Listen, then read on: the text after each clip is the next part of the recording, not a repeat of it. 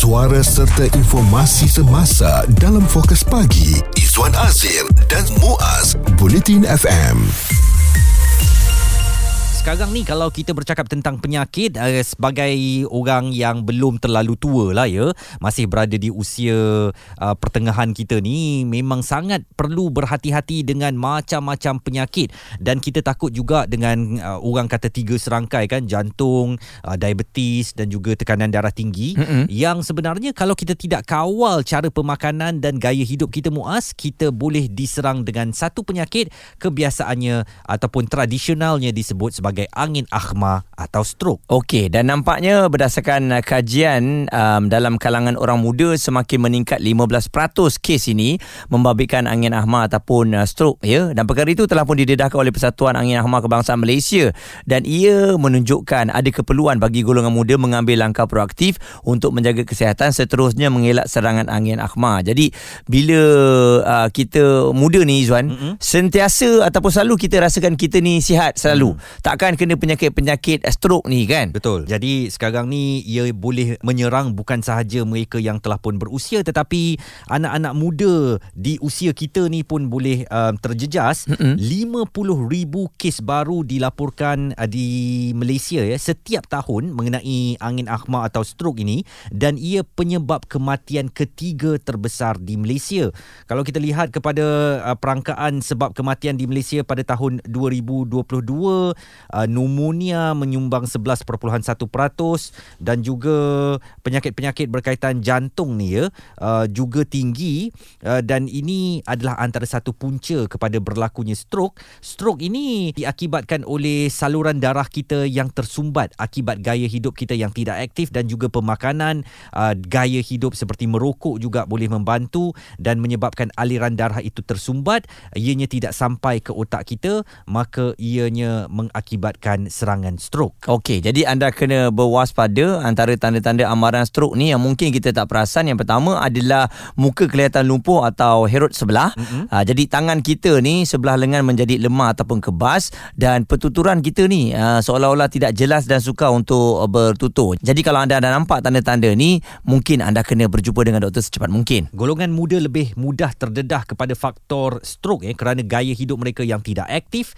tabiat makanan yang tidak sihat melihat masa skrin yang berlebihan dan peningkatan pengambilan alkohol, apnia tidur obstruktif dan pengambilan dadah secara haram juga yang merupakan faktor uh, risiko menyumbang kepada stroke ya. Jadi semua faktor cara kehidupan kita hari ini boleh mengakibatkan kepada serangan angin akhma. Isu terkini dan berita semasa hanya bersama Izwan Azir dan Muaz Bulletin FM. Stroke jadi ancaman buat golongan muda. Sila ambil perhatian kepada golongan muda yang sentiasa merasakan uh, diri anda tu sihat. Kami juga pernah muda, kami pun pernah merasakan perkara yang sama. Tapi bahayanya sebab kalau kita tak jaga uh, apa yang kita praktikan masa muda ni, contohnya um, tidur tak cukup, mm-hmm. ya, lepas tu asyik dengan gadget 24 jam, uh, mungkin ada yang mengambil alkohol, perkara-perkara ini akan menyumbang kepada stroke. Uh, risiko stroke terhadap golongan muda memang nampaknya semakin meningkat dan ia agak membimbangkan. 20 tahun lalu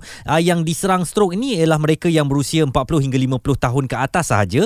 Tetapi sekarang mereka yang berusia 20 hingga 30 tahun juga boleh diserang stroke. Seperti yang Muaz kata tadi kerana gaya hidup kita yang sekarang sangat menyokong kepada pembentukan sebarang bentuk halangan dalam pembuluh darah kita yang boleh menyebabkan darah tidak mengalir dengan baik dan tidak sampai ke otak kita untuk menerima oksigen dengan mencukupi. Jadi anda perlu cakna kepada tanda-tanda mungkin mungkin anda diserang stroke, kita nak dengarkan nasihat daripada pakar neurosurgery di Hospital Kuala Lumpur, Dr. Siti Azlin Muhammad.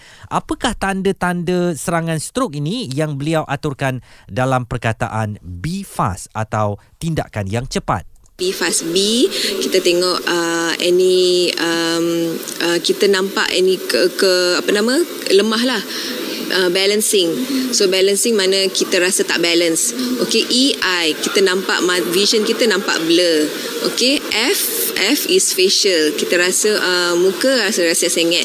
Okay, uh, A uh, tangan atau kaki kita rasa lemah. Uh, S is bila kita punya speech ras, uh, akan um, biasa kita cakap biasa tapi tiba-tiba rasa macam cakap berat macam slurred ah itu speech ah ya. Kalau untuk S kalau untuk T is time.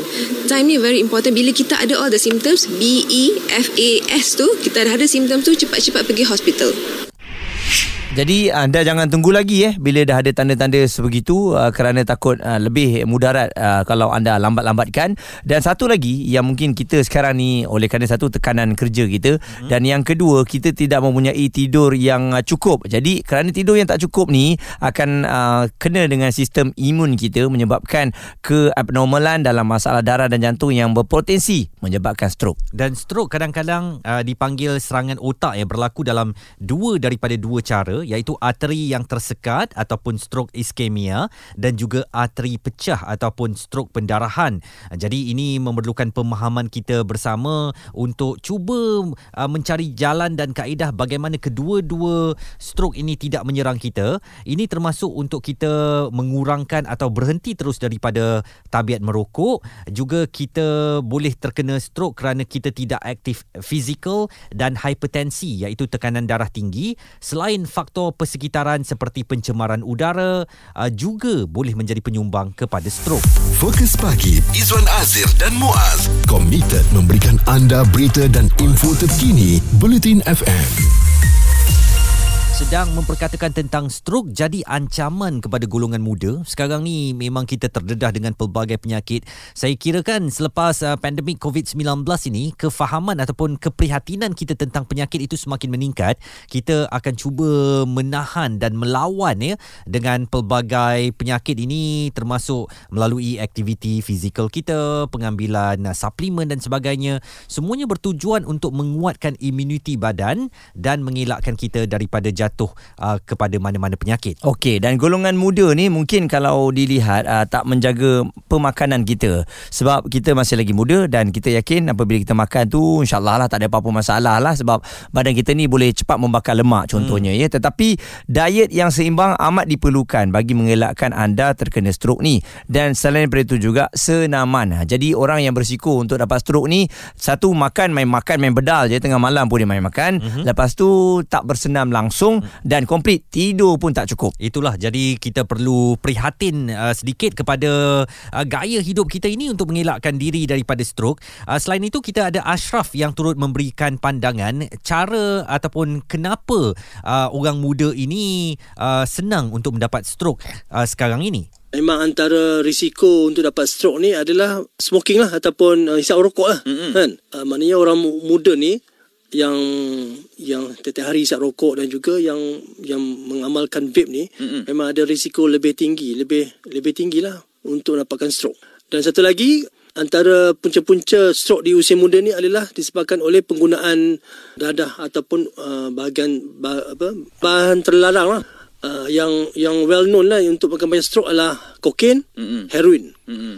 uh, memang itu antara punca-punca stroke di usia muda Okey dan selain daripada itu juga 15 juta kes di seluruh dunia setiap tahun dan tahukah anda setiap 6 saat seorang akan mati akibat stroke tidak kira umur dan jantina. Jadi saya rasa sekarang ada elok juga kalau kita kembali menguatkan iltizam kita eh terutamanya dah habis puasa, dah habis Syawal ni dengan pelbagai makanan yang dah masuk ke badan kita untuk kembali aktif. Ah, kita berjoging ke kayu basikal macam Muaz ke dan kita lakukan gerakan fizikal supaya sekurang-kurangnya kita boleh mengambil langkah berjaga-jaga daripada serangan stroke yang menjadi punca kematian ketiga tertinggi di Malaysia. InsyaAllah. Pendapat, komen serta perbincangan fokus pagi Izwan Azir dan Muaz Bulletin FM.